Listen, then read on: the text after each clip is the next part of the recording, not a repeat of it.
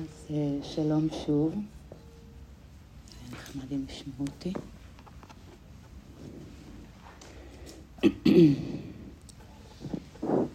אוקיי.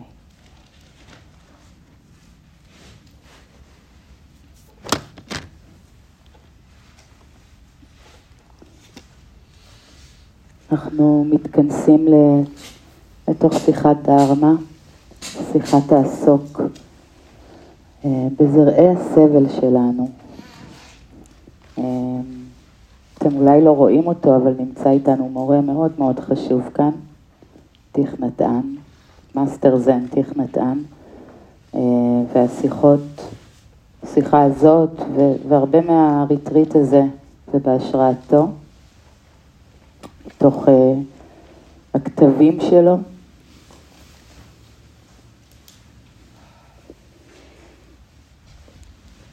אז מי אוהב פה לסבול? שירים יד. כל כך לא אוהבים לסבול.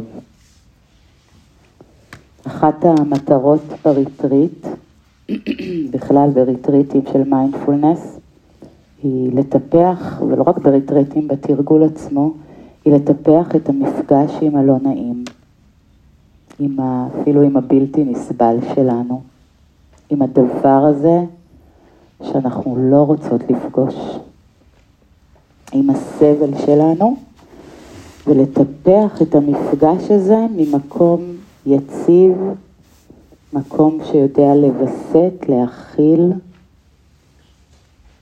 מקום שיודע לטפח, כמו אימא שיודעת להחזיק את הילד שלה שסובל עכשיו ולעטוף אותו.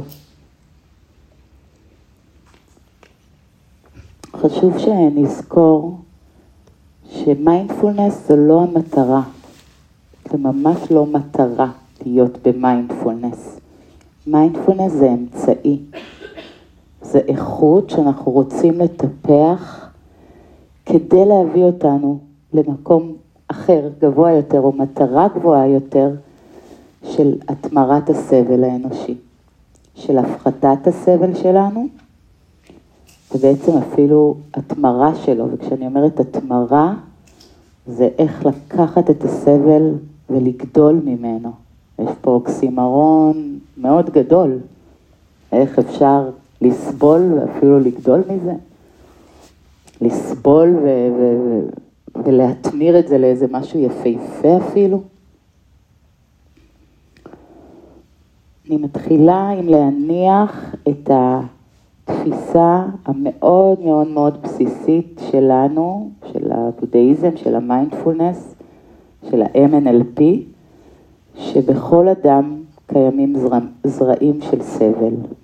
אין אדם שלא חווה, חווה ויחווה קושי וסבל. אין. גם אם נראה לכם שההיא כל כך מושלמת ומאושרת, ולזאתי יש חיים מדהימים. אין אדם שלא חווה, חווה ויחווה סבל. בין אם זה סבל של הגוף, כאבים של הגוף, ובין אם זה סבל מנטלי. לא כל הזמן, כן? למה? למה זה?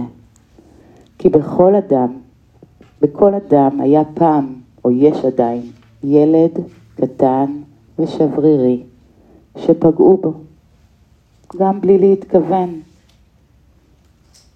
כי כל אחד מאיתנו התמודד ומתמודד והתמודד עם כאב, עם חולי, עם אובדן, עם פרידה, עם מוות.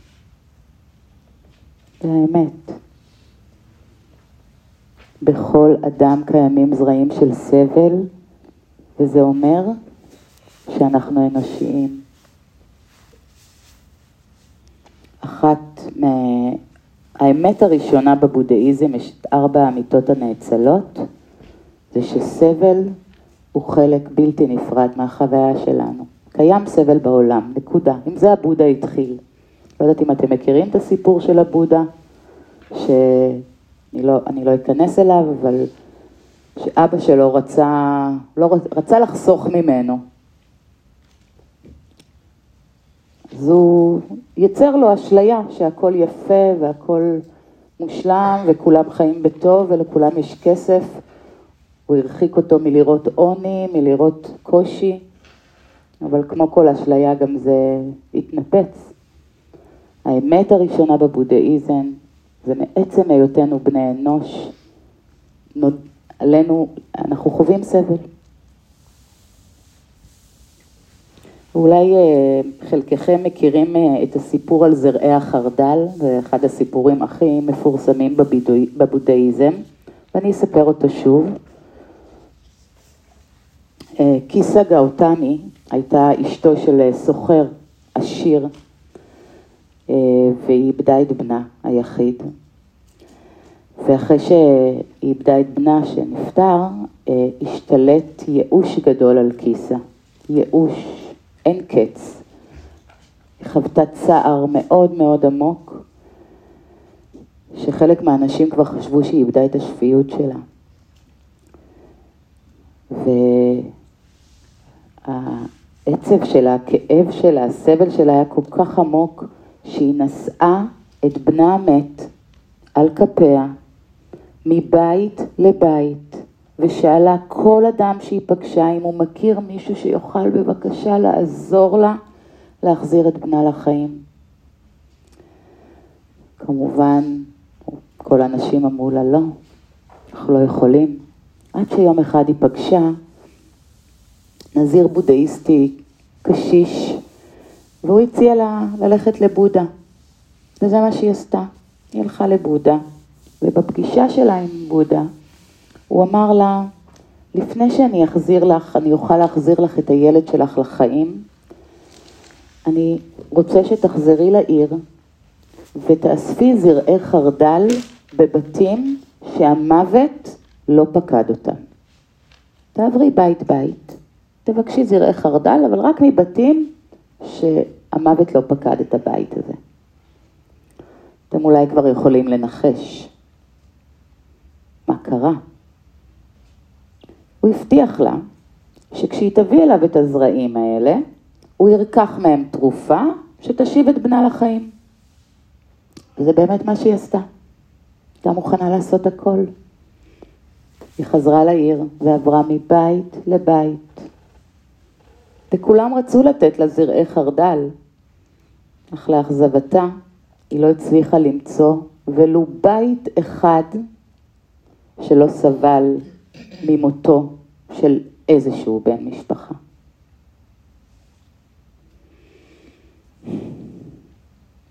וכך היא נאלצה להבין ולקבל את המציאות שבה אין בית חופשי ממוות או מסבל. והיא חזרה לבודה, כמו שאתם מבינים, בלי הרבה זרעי חרדל. והבודה ניחם אותה והביא לה המון חמלה ודיבר איתה ולימד אותה דברים על אודות האמת. ולאט לאט היא הפכה להיות מאמינה ועברה איזשהו דרך שבסופו היא זכתה לאיזושהי הערה ובטח להקלה על הסבל שלה. התפיסה הבודהיסטית אומרת שהסבל שלנו לא רק שאנחנו יכולים ללמוד להפחית אותו, כמו שאמרתי קודם, אלא אנחנו יכולים ממש להתמיר אותו, שהוא יכול לשמש לנו קרקע לגדילה, להערה. ואני חושבת שזה משהו שרבים מכם מבינים פה בראש. כי למדנו את זה איפשהו, באיזה קורס, באיזה ריטריט, באיזה לימודי פסיכולוגיה, באיזושהי הרצאה. כאילו פה אנחנו מבינים, סבל זה חלק מהחוויה האנושית, וזה אפילו יכול לשרת אותי, נכון? יש כוונה חיובית לסבל, אנשי ה-NLP. ועם זאת, כשבמפגש האישי שלנו, עם העצבונות, העצבונות שלנו, עם החרדות או הפחדים שלנו, עם התחושות אשמה ותחושות ריחוק ותחושות פגיעה, עם הפגיעות שלנו, במפגש הזה עם הסבל, שם ההבנה האינטלקטואלית לא עומדת לנו לזכות. שם אנחנו שוכחים את זה, והנטייה הטבעית שלנו, והיא מאוד מהירה והיא מאוד אוטומטית, והיא מאוד מתעתעת. הנטייה היא לברוח, להרחיק. כואב, ניקח כדור. עצוב, נברח למסכים. מפחיד, נסתגר. בתוך הבית, נעשה איזה משהו רק כדי לא להרגיש. רוב רובנו כל כך מפחדים מהסבל, אני חושבת שכולם,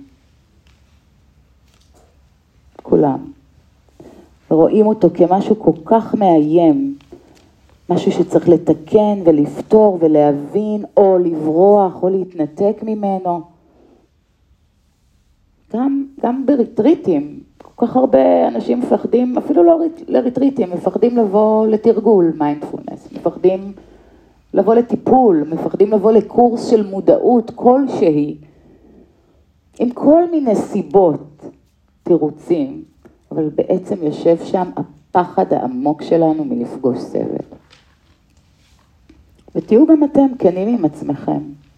בתחילת הדרך, אולי אפילו עוד היום, בנקודות מסוימות בחיים שלכם.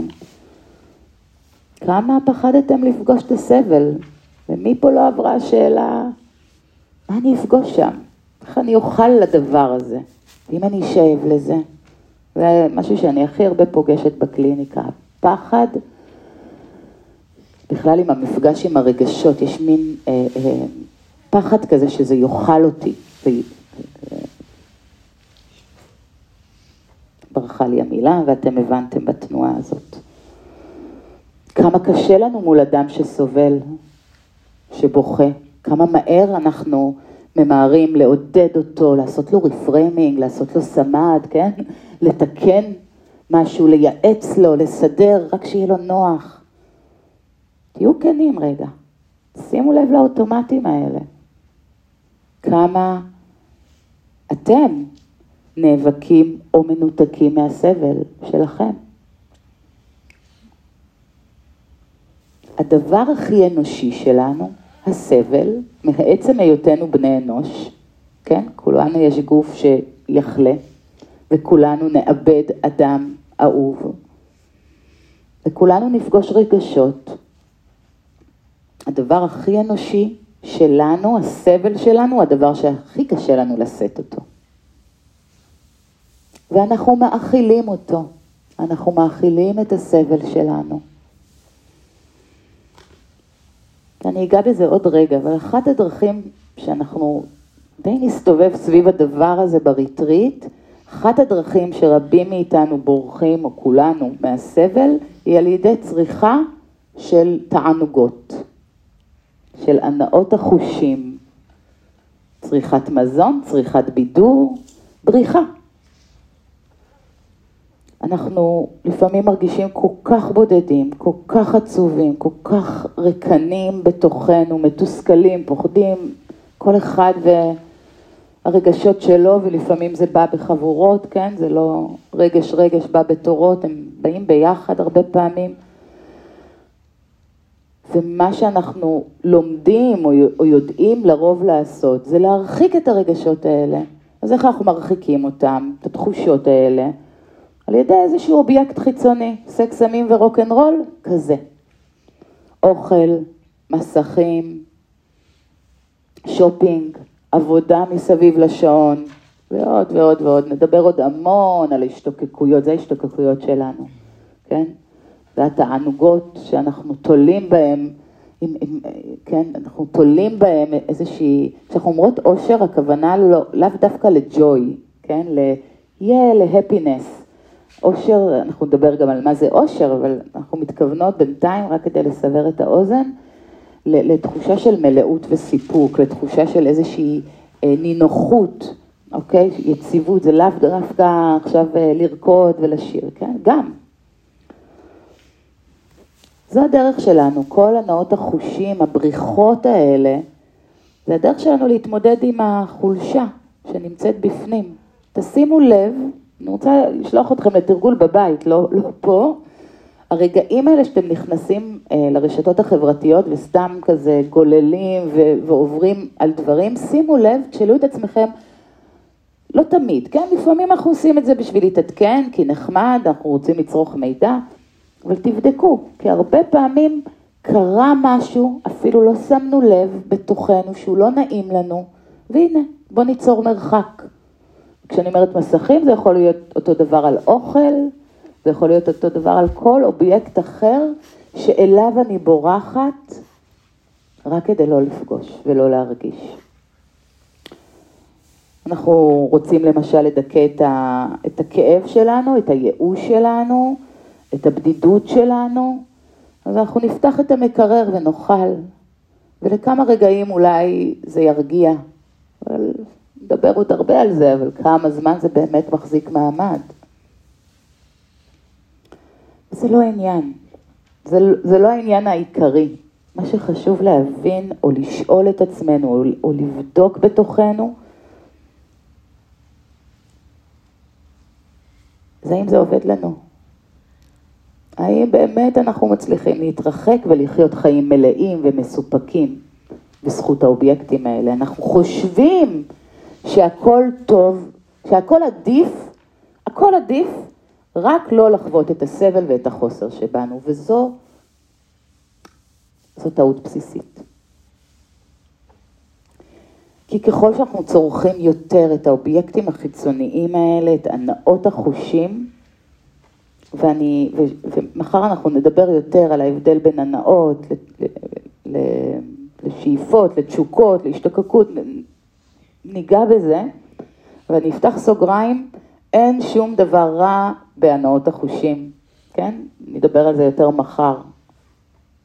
אין שום דבר רע באוכל טעים, בחופשות כיפיות, בשופינג, כן? אני, אני התנועה ש, שהיא בעייתית לנו, או מאתגרת אותנו, זה התנועה שאני בורחת לדבר הזה רק לא לפגוש. ואת זה אנחנו, את זה אנחנו צריכים לזהות. טיך נתן מסביר שלא רק שאנחנו חושבים שזה עובד לנו, נברח לזה, נברח לזה, נברח לזה, ניקח כדור, נהיה במסכים, נעבוד מלא מלא מלא מלא, כן, או כל דבר אחר. לא רק שזה לא באמת עוזר לנו להפחית את הסבל, הוא אומר, אתם גם מאכילים את הסבל שלכם, אתם מזינים אותו. שום דבר לא יכול להתקיים בלי מזון, בלי הזנה של משהו. גם הסבל שלנו. אף בעל חיים או צמח לא יכולים לשרוד ללא מזון, מסכימים? אתם יכולים לעשות ככה. כדי שהאהבה שלנו תשרוד ותתקיים ותמשיך, אנחנו צריכים לטפח אותה, להכיל אותה. אם לא נעשה את זה, המערכת יחסים או אהבה עלולה לדעוך. ומהר מאוד לא רק לדעוך, היא יכולה להפוך לשנאה. אנחנו רואים את זה אצל זוגות שמתגרשים, כמה מהר הקו הזה בין אהבה לשנאה כל כך דק. וגם הסבל שלנו זקוק להזנה כדי לשרוד. ותיך נתן אומר, אם הסבל שלכם מסרב להיעלם, זה בגלל שאתם ממשיכים להאכיל אותו מדי יום. והוא לא אומר את זה כדי לשפוט. כמובן גם אני לא אומרת את זה כדי לשפוט, אלא כדי להתעורר ולהבין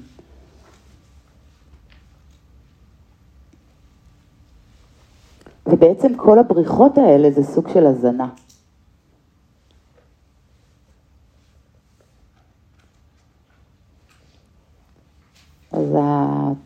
ההבנה הבסיסית שממנה אני יוצאת, ואתם לא חייבים להסכים איתי, רק לבדוק את זה, זה שחשוב להסכים לפגוש את הסבל שלנו, להבין את הזרע שלו, את המקור שלו, להבין איך אנחנו מזינים אותו שוב ושוב, מי שזוכר את השיר על הבור, אני הולך ברחוב, לפניי יש בור עמוק, זה, זה זה, איך אני נופל כל פעם לאותו בור. וחשוב להב... רק שנבין את הדבר הזה, נוכל ליצור שינוי. בלי זה, זה תמיד יהיה שם, פשוט בתצורות שונות ועם כל מיני תעתועים. אני זוכרת שבריטריטים הראשונים שלי, או בכלל בתרגול מדיטציות, בתרגול הראשוני ראשוני שלי, לא הבנתי למה, אה, אה, כאילו אומרים לי, אל תזוזי, גם אם מגרד. אמרתי, מגרד, אז אני אגרד, כאילו, למה אני צריכה לסבול עכשיו? כאילו, אמרתם שהמטרה היא להפחית סבל, למה, למה אתם מוסיפים לי סבל, ולמה אני חייבת ככה, ולמה... כל מיני דברים שהרגיש לי שהם מאוד מאוד מאוד אה, מאתגרים אותי, אז למה באתי? אני רוצה להרגיש יותר טוב. זה חלק מהתרגול שנועד לאפשר לנו את היציבות הזאת ולאמן חלק בתוכנו שנקרא מנס. ואני אסביר לכם, אני, אני קצת יותר צוללת לגבי הפחד מהסבל, אני רוצה קצת יותר שנבין אותו. אחת הסיבות העיקריות שאנחנו מפחדות ומפחדים לסבול, זה בגלל שיש מין חלק כזה בין המודע שלנו ללא מודע. תדמיינו לא מודע שהוא כמו מרתף, ואני אגע גם במטאפורה הזאת בהמשך, ולא מודע שהוא מרתף, והמודע שהוא הסלון, כן, רואים הכל בסלון, במרתף פחות רואים. ובין החלק הזה של המודע והלא מודע, יש חלק בתודעה שבבודהיזם קוראים לו מנס. המנס זה החלק שמוביל אותנו לחפש הנאה ולהימנע מסבל. כמו מין קופיף כזה. ברגע שיש סבל, אני אקח את זה, אני רוצה את זה, אני רוצה את זה, אני רוצה את זה. קופץ מדבר לדבר, רק לא להישאר באיזשהו ענף ששם קצת לא, לא נעים. המנס זה אחד מארבעת המרכיבים של ההכרה, והוא ההיבט הכי נמוך של התודעה, של ההכרה שלנו, הוא נקרא ההכרה הנמוכה, ובעצם הנטייה שלו, ואני מזכירה, הוא, התפקיד שלו, מה שהוא עושה, זה לחפש הנאה ולהימנע מסבל. ויש לו עוד כל מיני מאפיינים, אני אספר לכם עליו קצת. הנטייה וה, והטבע של ה manas בתוכנו זה אי יציבות. monkey mind, כן? נע וקופץ מאובייקט חושי אחד לאובייקט חושי אחרת, זה התיאבון הזה שלא יודע שובע, עוד ועוד ועוד. תיאבון אמיתי וגם תיאבון כמובן מטאפורי. כאילו הוא לא עוצר, הוא רוצה עוד ועוד ועוד, רק כדי לא לפגוש, רק כדי לא לפגוש סבל, רק כדי לייצר לך הנאה. המאנס גם הוא זה שיוצר את הדואליות בתוכנו. הוא בעצם אומר, לא, לא, לא, לא, לא, את לא יכולה להיות גם עצובה וגם שמחה. את עצובה, אני אדאג שתהיי שמחה, אני אביא לך עוד אוכל, ועוד uh, לייקים, ועוד, uh, לא יודעת מה, הנאות חושים אחרות, כן?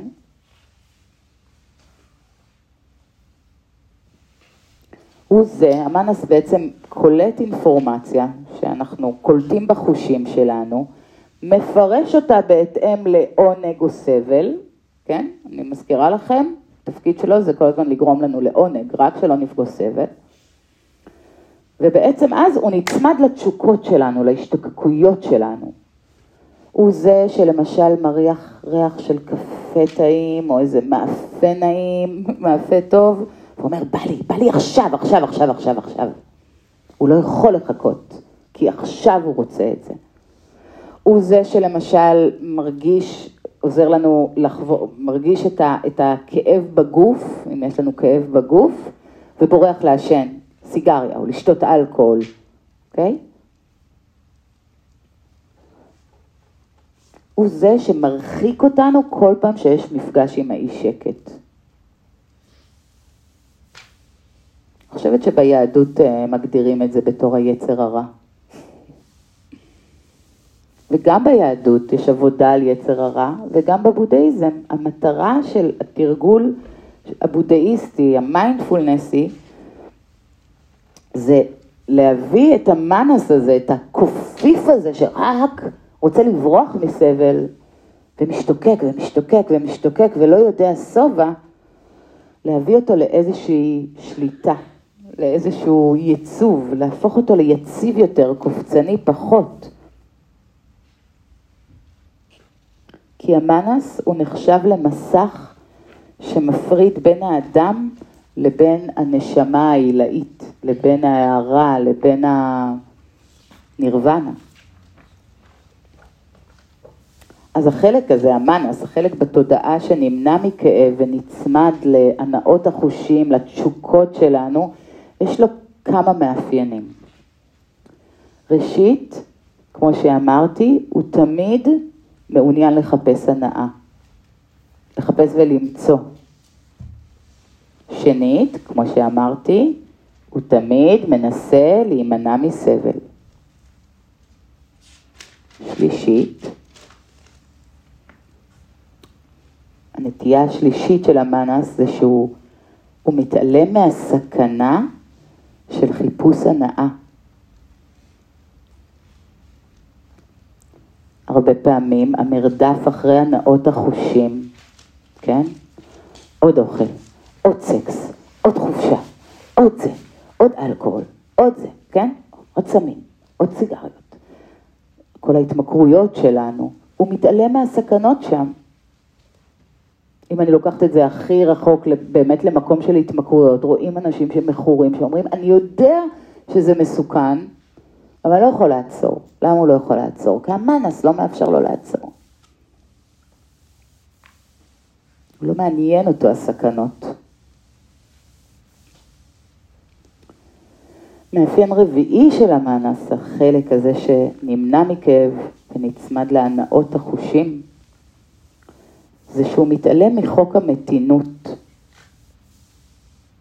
יש חוכמה במתינות, באיזונים, בלאכול, אבל לא את כל המקרר, כן? בלשתות זה אחלה, כוס יין, אבל לא לפרק עכשיו בקבוקים שלמים. אז הוא מתעלם מחוק המתינות. זה לא אני אקח ביס, אני אטרוף הכל, כן? זה לא אקח שלוק. אשתה הכל, ומהר. וברגע שאני אסיים את זה אני ארצה עוד ועוד ועוד ועוד ועוד ועוד ועוד ועוד ועוד.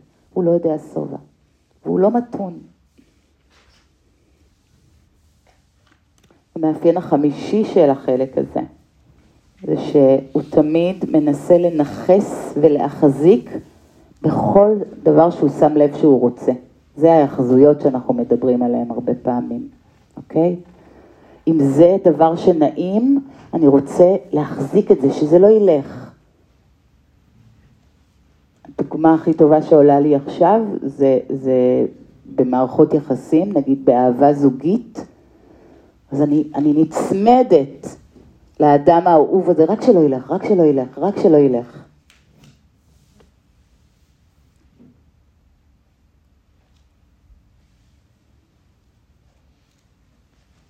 והמאפיין השישי שבו הייתי רוצה להתמקד, זה שהוא מתעלם מטובת הסבל. המאנס לא ישב איתנו פה בשיעור הזה. הוא לא, הוא, הוא, הוא לא למד, טוב, הוא לא, הוא לא באמת בן אדם, אבל הוא לא לומד שלסבל יש טובה עבורנו. נשמע הזוי, לא. סבל, מה טוב בסבל, איזה טובה יש לסבל. ושוב, אולי עכשיו חלקכן מעניינות לי, כי אנחנו יודעים שרק יציאה מאזור הנוחות גורמת לנו לגדול, ואנחנו יודעים שבבסיס כל סבל, התנהגות לא מיטיבה, יש כוונה חיובית עבורנו, כן, אנחנו יודעים את זה פה, אבל בכנות, כשאתם פוגשים פחד מאוד גדול, כשאתם פוגשים חוסר אה, נינוחות, כשאתם פוגשים דחייה, כשמישהו דוחה אתכם, כשמישהו פוגע בכם, כשאתם בודדים, כשאתם פגועים, כשאתם עצובים, כשאתם נפרדים מאדם אהוב, כשאתם... כל אחד מהחוויות האלה שיש לכולנו, האם באמת שם אנחנו יודעים להזכיר לעצמנו, גם זה לטובה? האם באמת אנחנו יודעים להגיד לעצמנו, אני יכולה ללמוד מזה, יכולה לגדול מזה? האם ברגעים האלה באמת יש לנו את התבונה הזאת? אני חושבת שריטריטים מאוד מאפשרים את התבונה הזאת דרך הגוף ולא דרך האינטלקטואל. ולא דרך ה mind, אלא באמת דרך החוויה, כי בריטריטים אנחנו פוגשים את האי שקט שלנו. בריטריטים אנחנו פוגשים געגוע ובדידות ו- וריקנות אפילו, ושעמום. דרך אגב, זו הסיבה שנורא קשה לנו להשתעמם. חשבתם למה כל כך קשה לנו להשתעמם? כי מה קורה בשעמום? הכל עולה, הסבל עולה, המאנס לא אוהב את זה. אז מהר מאוד הוא יגיד, לכי תראי טלוויזיה, צאי לשתות איזה משהו. ושוב, זה אחלה לראות טלוויזיה וזה אחלה לצאת לשתות משהו, השאלה מתוך איזה תנועה.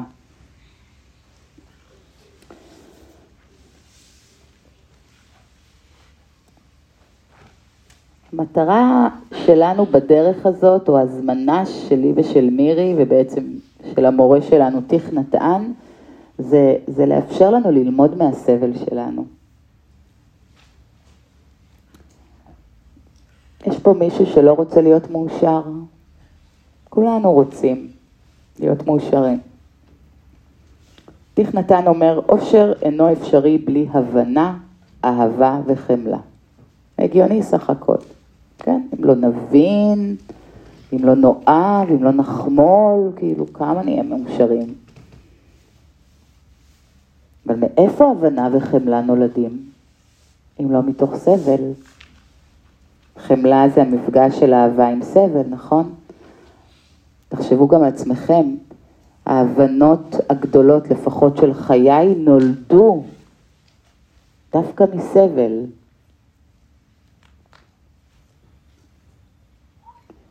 לכן סבל זה מאוד שימושי, אם נסכים להבין אותו, אם נפסיק להאשים אותו, אם נקבל ונחמול.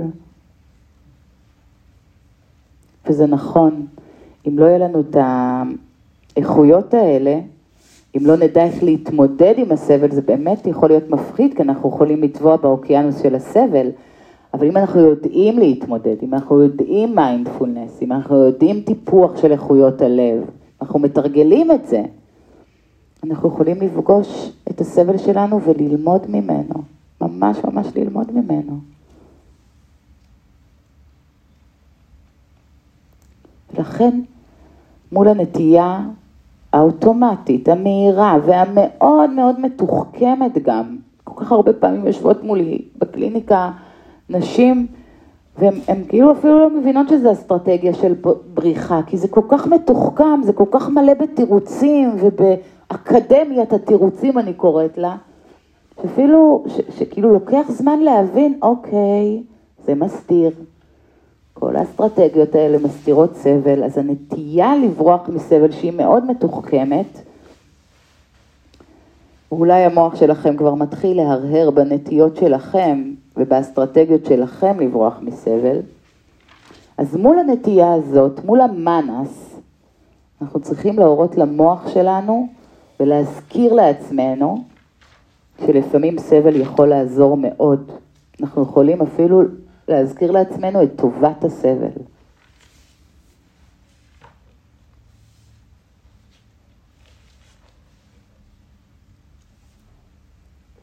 כי רק דרך המפגש עם הסבל האמיתי שלנו, אנחנו יכולים להתחיל להבין דברים. אנחנו יכולים להבין דברים עלינו, על הילד, הילדה הפנימית שבתוכנו, הילד, אנחנו יכולים להבין דברים על ההורים שלנו, אנחנו יכולים להבין דברים על העולם, על הטבע. זו שאלה שתמיד אני מציא, מציעה אותה בקורסים. אני שואלת, ותשאלו את עצמכם שוב פעם, באיזה מקומות הצלחתם לגדול ולהבין דברים על עצמכם, ולהתמלא ו- ו- ולמצוא כוחות? האם במקומות הנוחים, סבבי, או במקומות המאתגרים, שהחיים לא היה לכם ברירה אלא לפגוש את הסבל, כן? לפעמים אין ברירה. יותר מזה, הודות לסבל, לא רק אנחנו מתחילים להבין דברים כמו את העולם הפנימי שלנו, את העולם שסובב אותנו, את ההורים שלנו, את הבני זוג שלנו, את הילדים שלנו. זה לא רק ההבנה,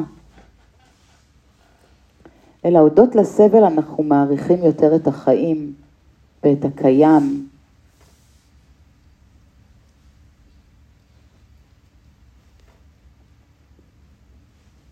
מישהו ש...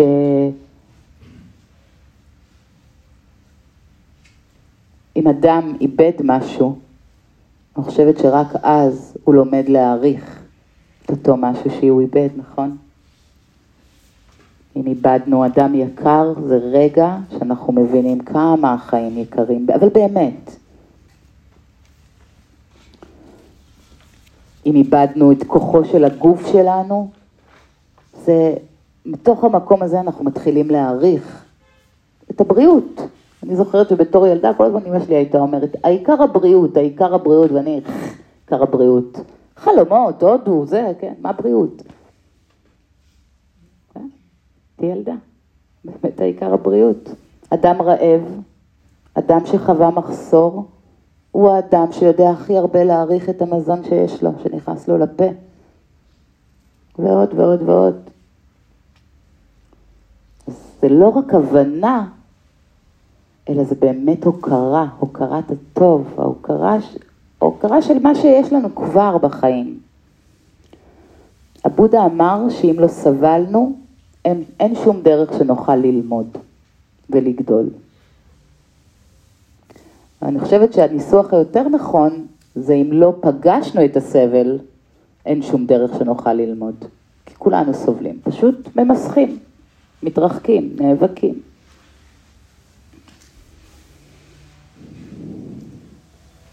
כשאנחנו נסכים, מסכימים להתבונן בצורה עמוקה בטבעו של הצער שלנו, בשורש של הכאב שלנו, של הפגיעות שלנו, רק אז אנחנו יכולים למצוא ולגלות את הדרך החוצה. תחשבו על זה.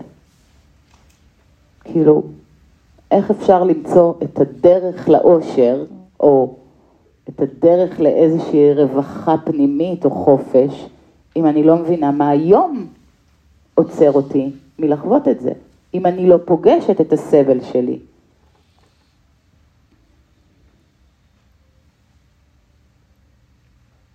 ואנחנו חושבים שאם ניצור לעצמנו עוד הנאה ועוד הנאה ועוד הנאה, ככה נהיה מאושרים. אנחנו בריטריט הזה רוצות uh, לבקש מכם לערער ואולי לפקפק בדבר הזה. עושר אינו אפשרי ללא הבנה, חמלה ואהבה. אני אחזור על הדברים האלה עוד, עוד ועוד, שזה יחדור. אהבה אינה אפשרית אם אנחנו לא מבינים את הסבל שלנו או את הסבל של האחר.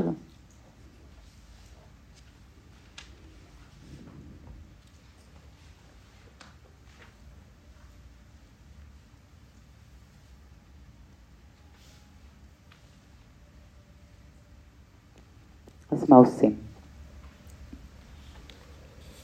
לא מגרדים, אבל לא רק לא מגרדים.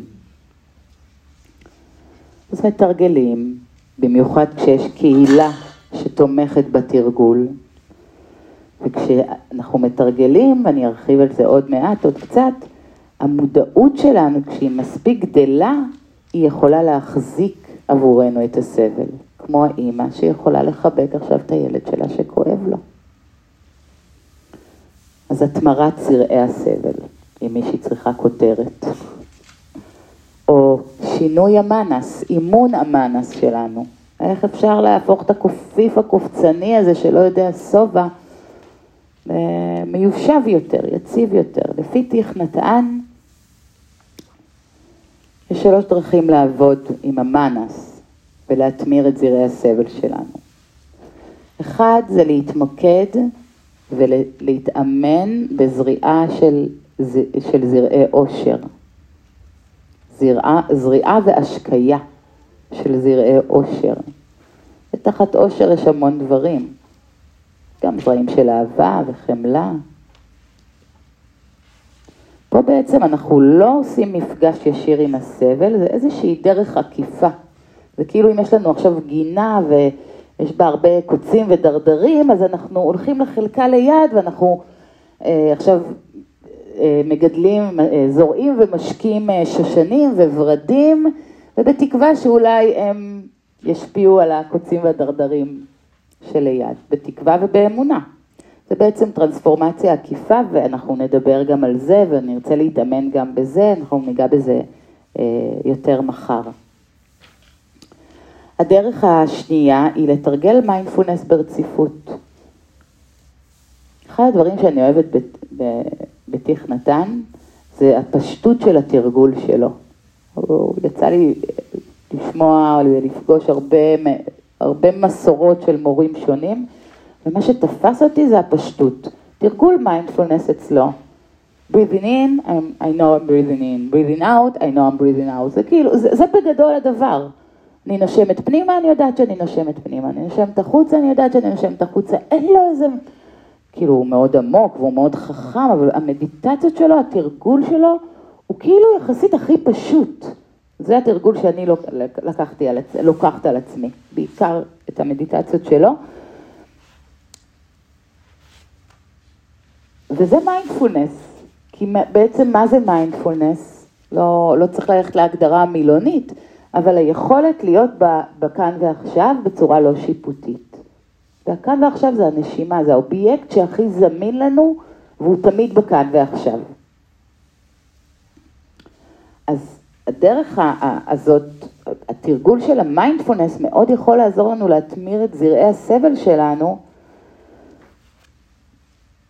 כי בעצם, אם, אם כבר בחיים שלי מתישהו יעלה איזשהו סבל, אז יש לי כבר את האיכות הזאת שיודעת לנשום ולהיות יציבה ולא להיסחף אחרי סיפורים ולא לשפוט, כן? אני, אם אתם לא רואים, אני עושה איזושהי תנועה שבעצם אם הסבל שלי עולה, האיכות של המיינדפולנס שטיפחתי אותה, טיפחתי אותה בריטריטים, טיפחתי אותה כי אני מתרגלת כל יום, כן? רק לנשום, רק לפגוש, רק אה, להביא מקום לא שיפוטי, היא האימא העוטפת שיכולה לעזור לי לפגוש את הסבל שלי. ואת זה אתם יודעים, רובכם, ש, שמתרגלים כבר. האנרגיה של המיינדפולנס יכולה לעזור לנו להתמיר את האנרגיה של הסבל. אני ארחיב על זה עוד, עוד ממש כמה רגעים.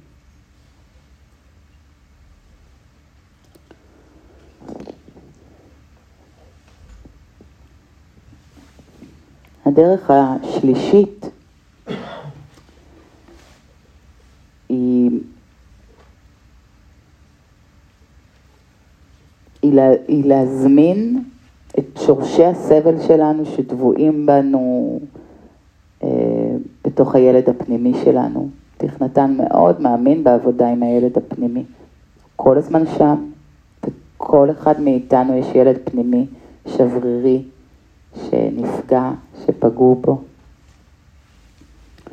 אז זה ממש לשבת ולהזמין במיוחד בכוונה את הסבל שלנו לעלות. לפגוש אותו במיוחד, זה כל המדיטציות שאנחנו אומרים לכם, כמו עכשיו מה שמירי עשתה. בואו תערערו בסבל שלכם, זה ממש לזמן את הדבר הזה, וזה מעניין יהיה לעצור כל אחת עם עצמה וכל אחד עם עצמו, ותבדקו אם היה מנס במדיטציה הזאת, ברגעים שמירי ביקשה מכם לחשוב על הסבל שיש לכם עכשיו, או הסבל שאתם חווים בחיים שלכם, כן? או שאתם סוחבים כל החיים שלכם, שימו לב מה התודעה שלכם עשתה, אוקיי? כאילו תהיו ערים, יכול להיות שהיה שם, לא, לא, אני לא רוצה, לא רוצה, בא לי קפה עכשיו, בא לי לישון, בא לי להתקשר לילדים שלי ולקפצ'ץ' אותם, בא לי, בא לי איזה דרינק טוב, בא לי איזה ארוחה, בא לי סקס זוהר במרפסת, לא, לא בא לי. שימו לב למאנס שקופץ בכלל במדיטציות ובכל פעם במפגש, אז בטח במפגש ש, ש, שאומרים לכם, בואו תזמנו את הסבל, תביאו אותו, לא פשוט. הנטייה היא, לא, למה? למה אני צריכה את זה? ואם יש פה כאלה שצועדים בדרך, אני יודעת שיש פה כאלה שצועדים בדרך כבר תקופה, אפילו תחשבו איך הייתם בתחילת הדרך, וזה רק זה יהיה לכם סימן כמה פירות התרגול כבר בתוככם. המקום היציב שמוכן באמת לפגוש, זה כשיש לנו את האנרגיה של המיינדפולנס, שאנחנו יכולים לסמוך על עצמנו שלא נטבע, כי יש לנו איכות אימהית יציבה שיכולה להכיל את הדבר הזה, לווסת אותו.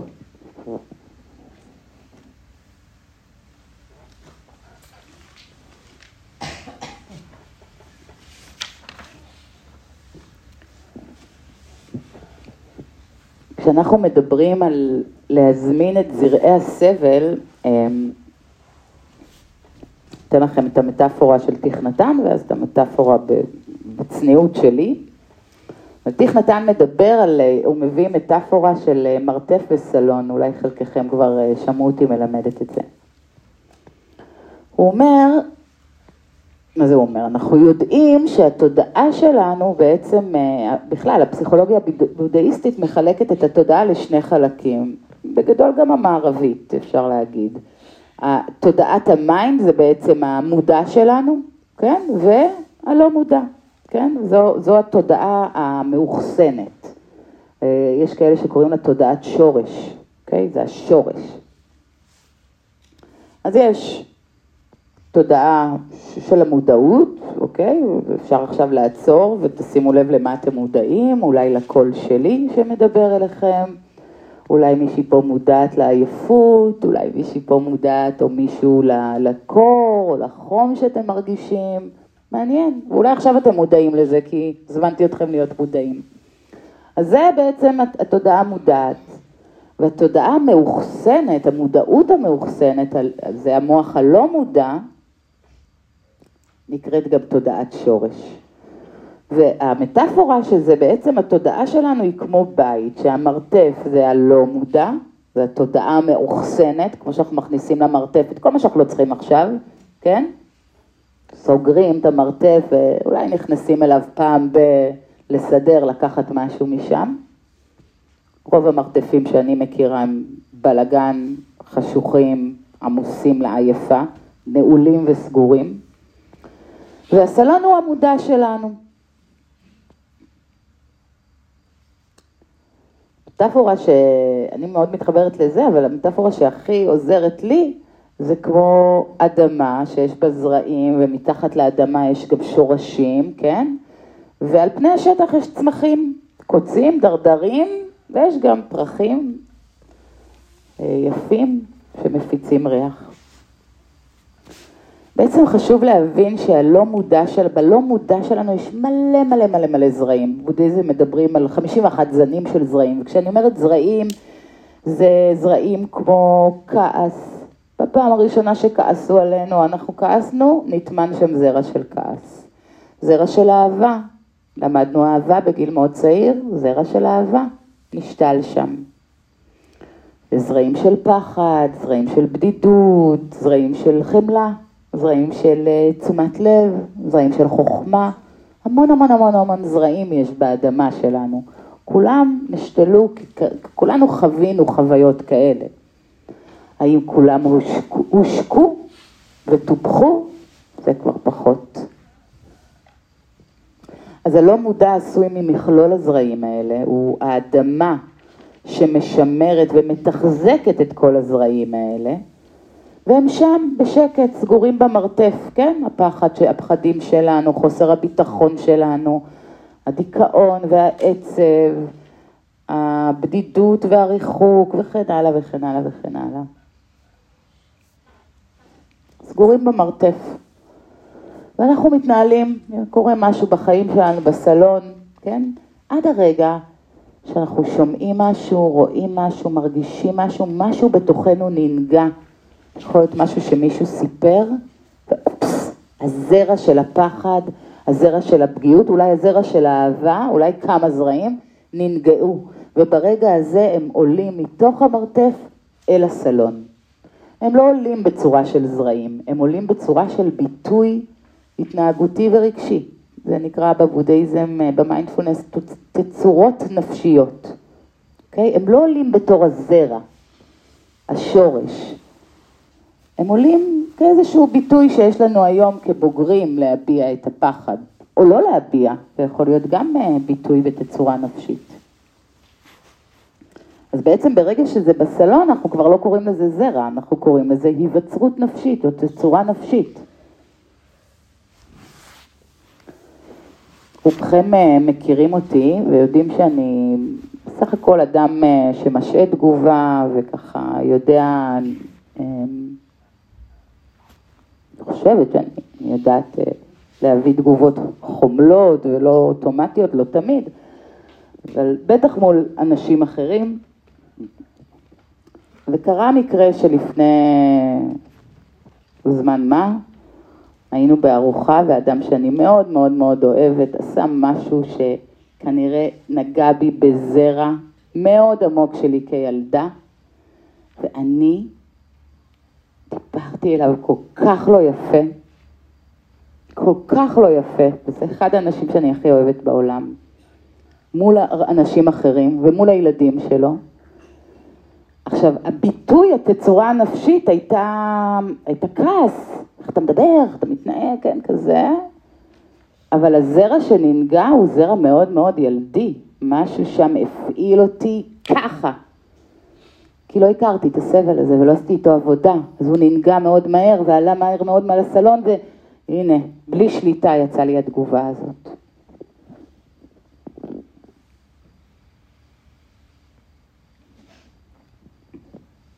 אז אם למשל לוקחים כעס, אז בלא מודע זה יהיה איזשהו זרע. אנחנו, כעס זו דוגמה קצת מורכבת, כי אנחנו יודעים שכעס יושב, יושב מתחתיו עוד דברים, אבל נגיד עצב, אוקיי? אז בלא מודע זה זרע של עצב, אבל כשזה עולה לסלון, זה יכול לבוא לידי ביטוי בדרכים שונות, אוקיי? והרבה פעמים בדרך שהיא הפוכה מהשורש הזה, זה הביטוי. אנשים מבטאים עצב בכל מיני דרכים, והרבה פעמים הביטוי הוא הופכי לזרע. כאילו, אני, אני אהיה הכי שמחה, רק כדי שלא תראו את העצב שלי, כן? כשאנחנו פוגשים את הצורה הנפשית של פחד, של עצב, של פגיעות, של כעס, כעס זה אומר שזרע של פגיעות מאוד מאוד עמוק ננגע בתוכנו. תזכירו לעצמכם, זה אומר שמשהו במרתף ננגע, איזשהו זרע ננגע וצ'ק, משהו עלה לסלון.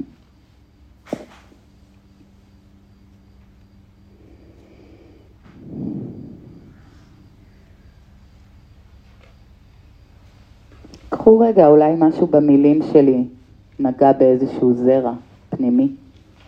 אולי משהו עלה לסלון שלכם עכשיו.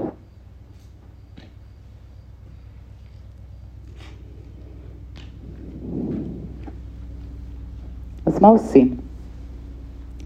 קודם כל, אה, אני רוצה להגיד למי שלא יודע, אה, הנושא של היזכרות או להזכיר לעצמנו דברים הוא מאוד בסיסי במיינדפולנס.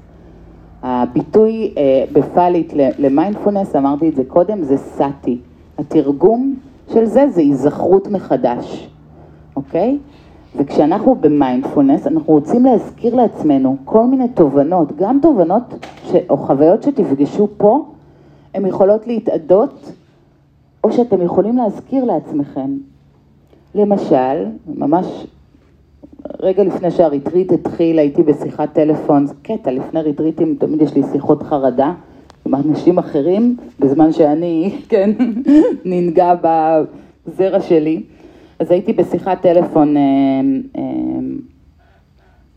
אה, עם אדם מאוד מאוד יקר לי שסובל חרדה, מחרדה, ו, ופשוט הייתי שם להזכיר לו, להזכיר לו, להזכיר לו מלא דברים שהוא יודע כבר, אבל עכשיו כשהחרדה עלתה לסלון, זה, זה כאילו, זה הופך לו את הבית.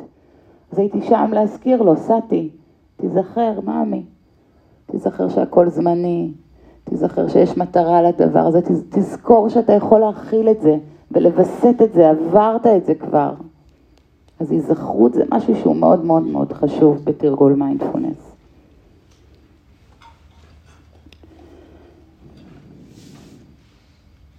אז כל זרעי הכאב שלנו, הצער, הייאוש, האשמה, הבושה, הפגיעות, הבדידות, הם תמיד מנסים לעלות למודע, לסלון שלנו. כי מה קרה להם? הם גדלו וגדלו וגדלו וגדלו עם השנים, והם זקוקים לתשומת לב. זה שאני מבלה ונהנית ובורחת מה, מהכאב שלי, או נתלית על הנאות החושים, זה לא אומר שהם לא שם. הם עדיין שם ולהפך, הם ביתר שאת שם. כי כל הזמן הזה שאני בורחת להנאות החושים, ואני זה אתם, אני בעצם מתעלמת מהם, וזה ממש כמו ילדים קטנים, שאם אנחנו מתעלמים מהם, ומתעלמים מהם, ומתעלמים מהם, הם יצרכו. אז הנטייה שלהם, של הזרעים האלה, של האורחים האלה, אם נשתמש בביטוי שהתחלנו איתו את הריטריט, לא יודעת איך התחלתי את המשפט הזה, איך התחלתי אותו? לא יודעת. אני אחזור רגע אחורה. הזרעים האלה, האורחים האלה, הם רוצים לצאת. אבל אנחנו לא רוצים שהם יצאו, אנחנו לא רוצים שהאורחים הלא קרואים האלה ואלה ש- שמבהילים אותנו אפילו יעלו לסלון, כי כואב לי מדי שהם בסלון. ואם עליהם השתלטו עליי, אז אנחנו עושים הכל כדי לחסום את הדרך שלהם, אנחנו רוצים שהם יישארו ישנים במרתף, אנחנו רוצים לנעול אותם יותר חזק ויותר חזק, אנחנו לא רוצים להתמודד איתם. אז מה אנחנו עושים כדי שהם לא יגיעו לסלון? ההרגל שלנו הוא למלא את הסלון בדברים אחרים, שלא יהיה להם מקום לעלות. אז בכל פעם שיש לנו איזה עשר או חמש דקות פנויים, מהר מהר מהר מהר אנחנו עושים מלא מלא דברים, רק כדי שהסלון שלנו יישאר תפוס, וחלילה הם לא יעלו. כן, כמובן זה לא בצורה מודעת. אז אנחנו אוכלים, או אנחנו מתקשרים לחבר, או אנחנו לוקחים ספר, במקרה הטוב, או שאנחנו בורחים להנאות חושים אפילו יותר, יותר בעייתיות שגורמות לנו ופוגעות בנו.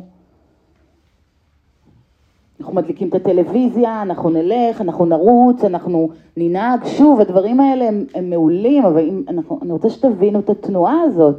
תשאלו את עצמכם, למה כל כך קשה לי כבן אנוש, או בכלל לבני אנוש, לשבת בשקט עשר דקות, להשתעמם?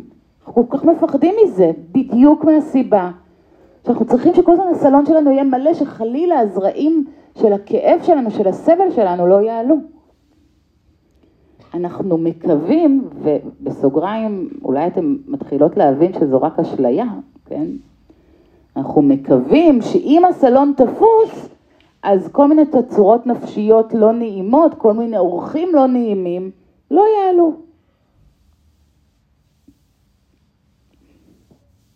אז מה הבעיה, תגידו לי? מה הבעיה? אז אם יש לכם פתרון, ואז לא, ולא תפגשו, אז הכל טוב, נכון? מה הבעיה? למה לסבול? למה? כי האמת היא שכמו שהגוף שלנו זקוק למחזוריות ולניקוי ולתנועה, כך גם ה mind שלנו, המוח שלנו והנפש שלנו. כי האמת היא שכל תצורות הנפש, כל זרעי הכאב שלנו, וגם לא זרעי הכאב, אבל כל תצורות הנפש שלנו צריכות לעלות, להסתובב, לזרום, ואם אנחנו לא נאפשר להם לעשות את זה, בפיזיולוגיה של הגוף זה ייצר זרימה לא טובה, זה ייצר תקיעות, ואתם כבר יודעים, או יכולים להבין, שבמצבים כאלה מתפתחים תופעות נפשיות חריגות מאוד כמו דיכאון, או חרדות מאוד מאוד קשות, או כן, ניתוק, דפרסונליזציה, או כל מיני דברים כאלה. ומחלות פיזיות, אין הרי הפרדה בין גוף לנפש, לא באמת.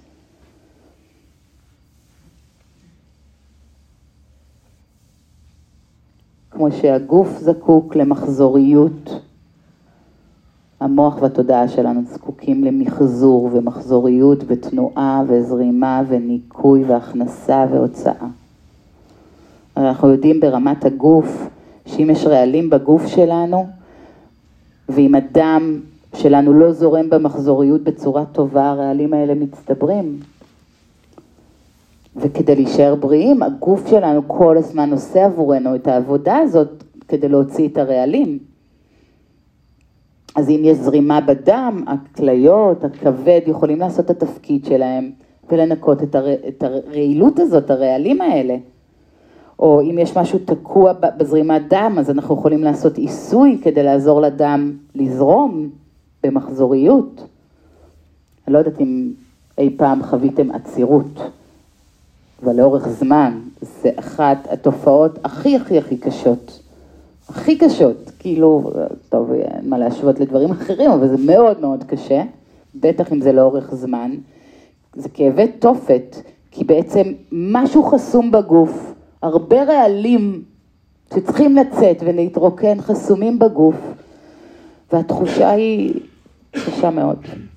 אין הוצאה של רעלים, זה מצטבר וזה מצטבר וזה מצטבר, אז אותו דבר עם הרגשות שלנו ועם הכאב שלנו. גם התודעה שלנו יכולה להיות במצב של מחזוריות שלא מתפקדת, שתקועה. זה ממש תדמיינו שיש לנו גוש של סבל, צער, ייאוש, כל דבר אחר, וזה כמו רעל. זה כמו רעל בתודעה שלנו.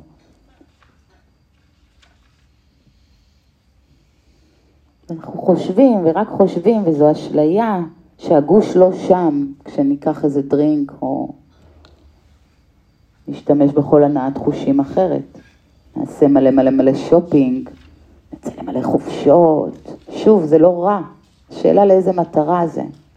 נדבר על זה יותר מחר, גם אם יש לכם סימן שאלה על זה, אולי זה יתיישב יותר טוב מחר.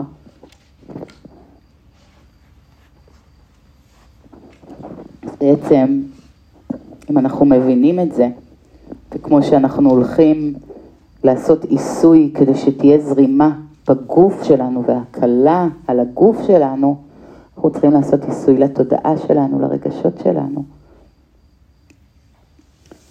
החיבוק של הכאב והצער שלנו, ההסכמה אה, לפגוש את הכאב והצער שלנו בתנועה הזאת שמחבקת, היא כמו עיסוי.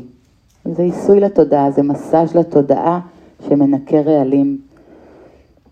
אולי קרה לכם פעם, אני מאוד מקווה שכן, שהרגשתם משהו ממש ממש ממש כבד, כמו משהו חסום בתוך, בתוככם, איזושהי מועקה כזאת, או כבדות, או איזשהו רגש, גוש של צער, שכשרק דיברתם את זה עם מישהו אחר שידע להכיל את זה, כבר אז, כבר משהו בגוש הזה קטן והתמוסס. מכירים את זה? הוא לא, הוא לא פתר לכם שום דבר, הוא לא, הוא לא תיקן, הוא לא שפט, הוא לא מצא לכם פתרונות, הוא רק הקשיב.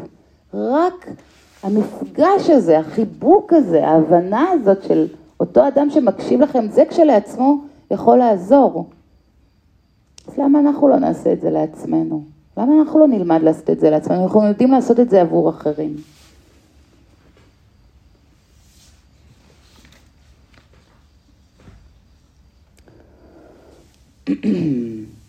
אז הרעיון הוא בעצם, כשאני אומרת, תסכימו לזמן את גושי הכאב והסבל שלכם, כשמירי אומרת לכם, תסכימו לפגוש, תביאו את זה.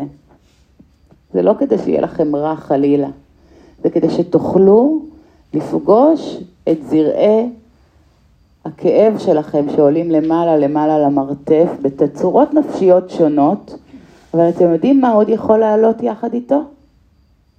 איזה עוד זרעים השקענו וטיפחנו? מיינדפולנס. אז תדמיינו מה יקרה אם הפגיעות שבתוככם, הגוש כאב, תעלה, אבל יחד איתו תעלה האנרגיה של המיינדפולנס מהמרתף. כי זה גם זרעים שאתם זורעים ממש עכשיו, ומשקים ממש עכשיו, וגם זה יעלה. ואז כמו האימא, זה יוכל, כאב שלנו יוכל להתעטף באיזושהי איכות שאומרת, אוקיי, אני רואה אותך. אני רואה אותך, ואני לא שופטת אותך. אני פה.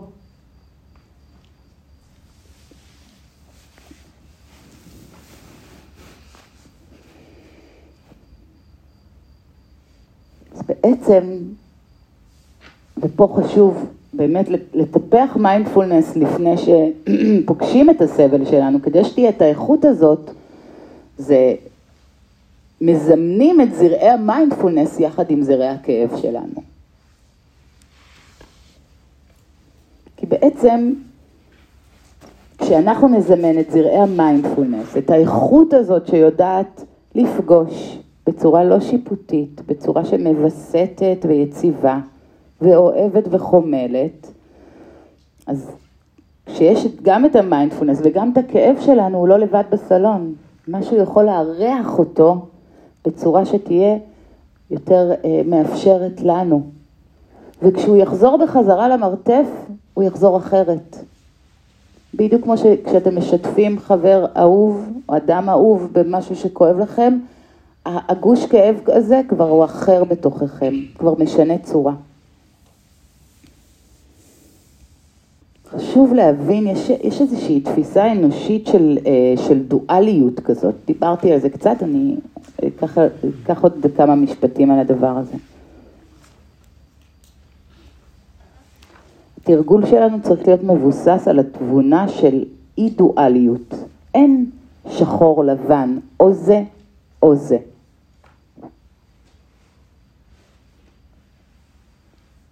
רע או טוב. חשוב פעם אחת להבין שהכאב שלנו והסבל שלנו הוא לא האויב שלנו, כי אם הוא האויב שלנו אז במי אנחנו נלחמים בעצם? ואפשר ביחד לייצר גם וגם. אפשר להיות עצובה עם אופטימיות. אפשר לפחד עם רגע של אומץ. כן, אפשר לפגוש פחד, אבל יחד עם זה לזמן את האומץ.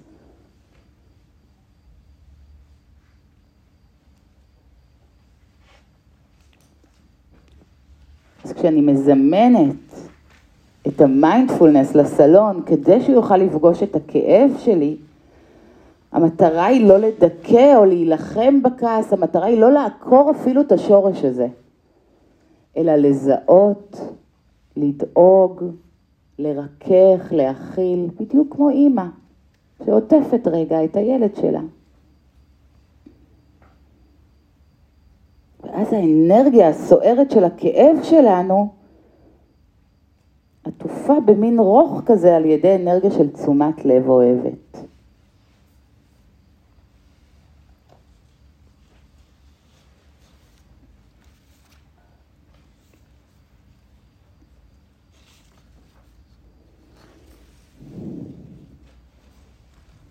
כשנתחיל או נמשיך או נתאמן ביכולת לא לפחד מזרעי הסבל שלנו, היכולת לפגוש את זרעי הסבל שלנו יחד עם איכות המיינדפולנס,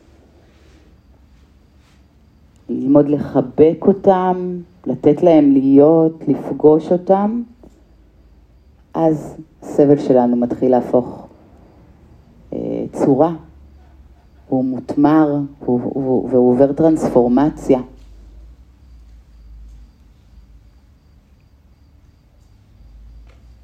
יש סיפור במסורת הבודהיסטית על חבורת אה, נזירים בודהיסטים שתרגלו ביער שאז היה ידוע כיער רדוף רוחות ושדים וכן, משהו נורא נורא נורא מפחיד.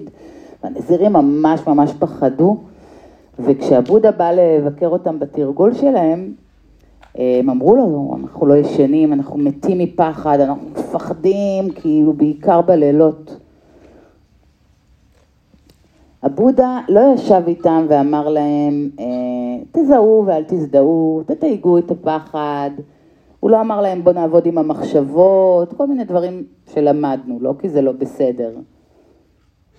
הוא אמר להם לתרגל אהבת מתה. זהו. שבו ותתרגלו אהבה, תתרגלו התכווננות אוהבת. אהבת מתה. ולמה זה מה שהבודה ביקש? הוא ביקש את זה מתוך ההבנה והידיעה שאהבה מרככת, אהבה יוצרת פתיחות, והיא זו שתרכך את התנועת התכווצות שהפחד יוצר.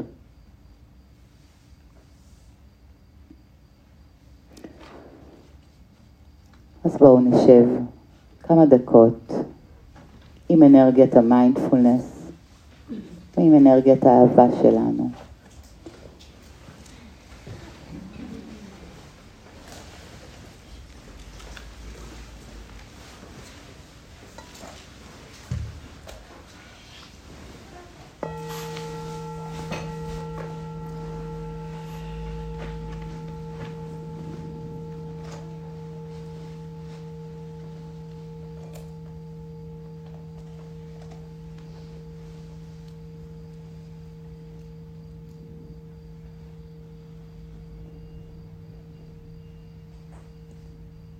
בשלב ראשון נסכים לזמן אל הסלון שלנו, אל המודעות, את אנרגיית המיינדפולנס, את האנרגיה של תשומת לב אוהבת.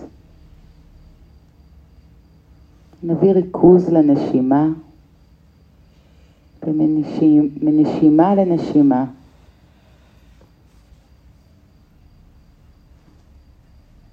נביא מודעות לאוויר שנכנס ויוצא.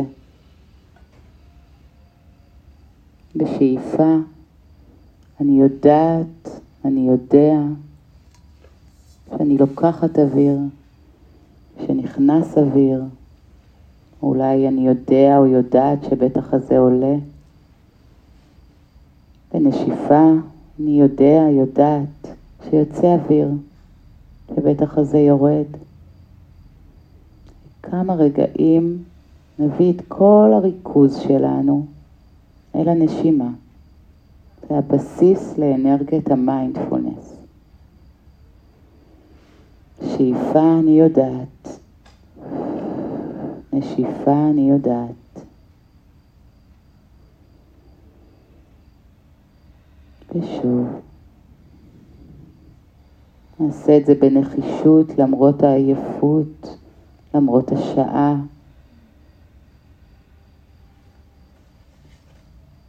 בנחישות ממש, שאיפה אני יודעת, נשיפה אני יודעת.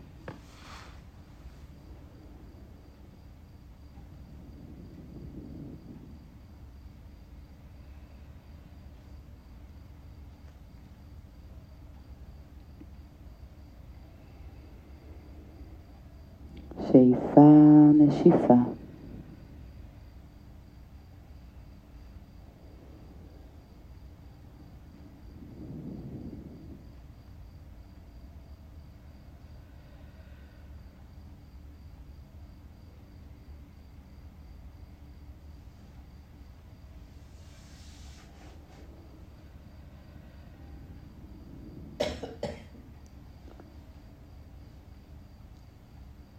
ממש נמר... נתרכז עם מלוא תשומת הלב שלנו בנשימה, כאילו אין דבר אחר לעשות עכשיו. כאילו החיים שלנו תלויים בזה, בלדעת את הנשימה. שאיפה אני יודעת, נשיפה אני יודעת. זה הדבר היחיד שכרגע צריך לדעת. שהאוויר נכנס והאוויר יוצא.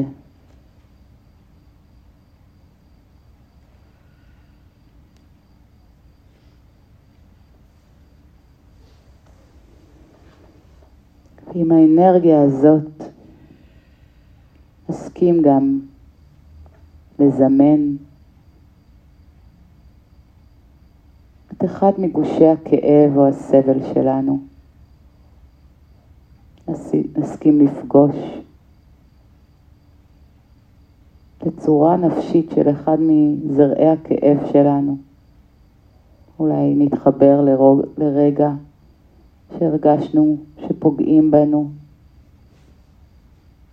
לרגע של עצב, אולי לאיזושהי חוויה של פחד גדול, של בדידות או ריקנות. של ייאוש או בושה, כל דבר שנכון לכם כרגע. לעבוד איתו.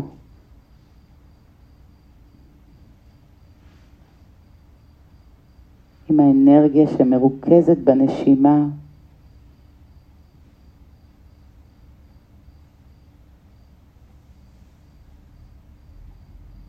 נסכים עם אהבה וחמלה לעצמנו.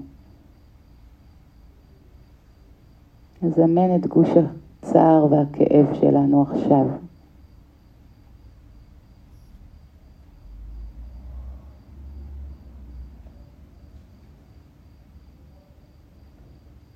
ולפתוח את הלב מול האדם הכי חשוב, הכי קרוב, הכי יקר לכם, עצמכם. אולי תוכלו לראות את עצמכם שסובלת, שבורחת, שמנותקת, את עצמכם שאולי המן, השנאות החושים, מנהל אותה.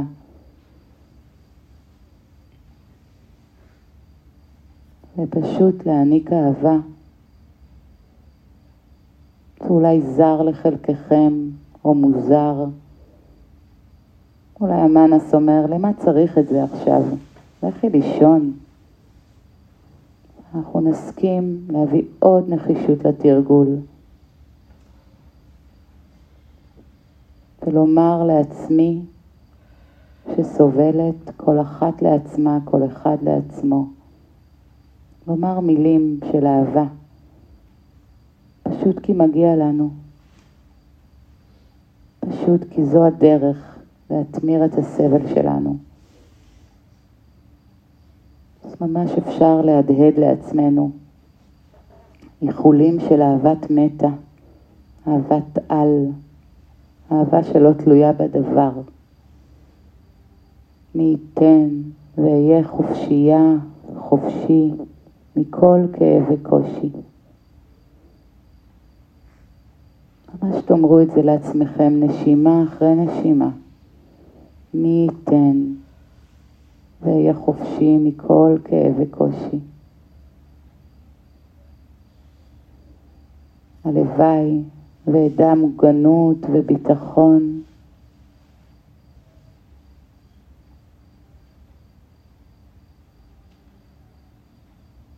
מי ייתן ואדע שלווה, שמחה, או כל איכות אחרת שחשוב לכם לברך אתכם בה. אתם חוזרים על המשפטים האלה בכל נשימה ונשימה, מול גוש הכאב. מי ייתן ויהיה חופשייה מכל כאב וקושי. הלוואי ואהיה עטופה, אהובה, בטוחה ומוגנת.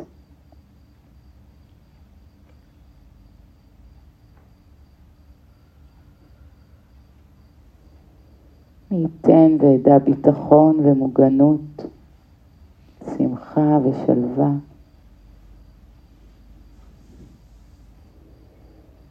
אני אהיה בשקט לדקה או שתיים, אתם תמשיכו להדהד לעצמכם מילים של אהבה, להביא לעצמכם אנרגיה של תשומת לב אוהבת. ואולי תהיה איזושהי הימנעות או השתוקקות, אולי המאנס ירצה להבריח אתכם מהסבל אל עבר איזשהו עונג. היו ערים לכך, ובנחישות והתמדה המשיכו שוב ושוב להעניק לעצמכם אנרגיה של תשומת לב אוהבת.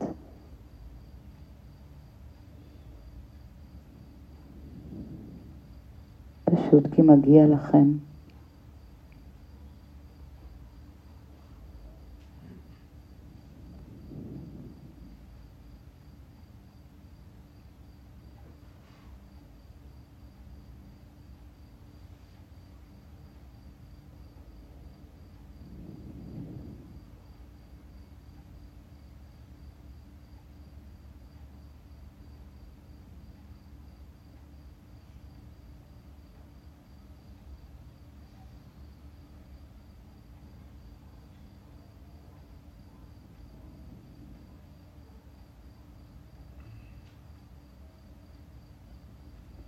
מי ייתן וכל היצורים האנושיים יהיו חופשיים מכל כאב וקושי.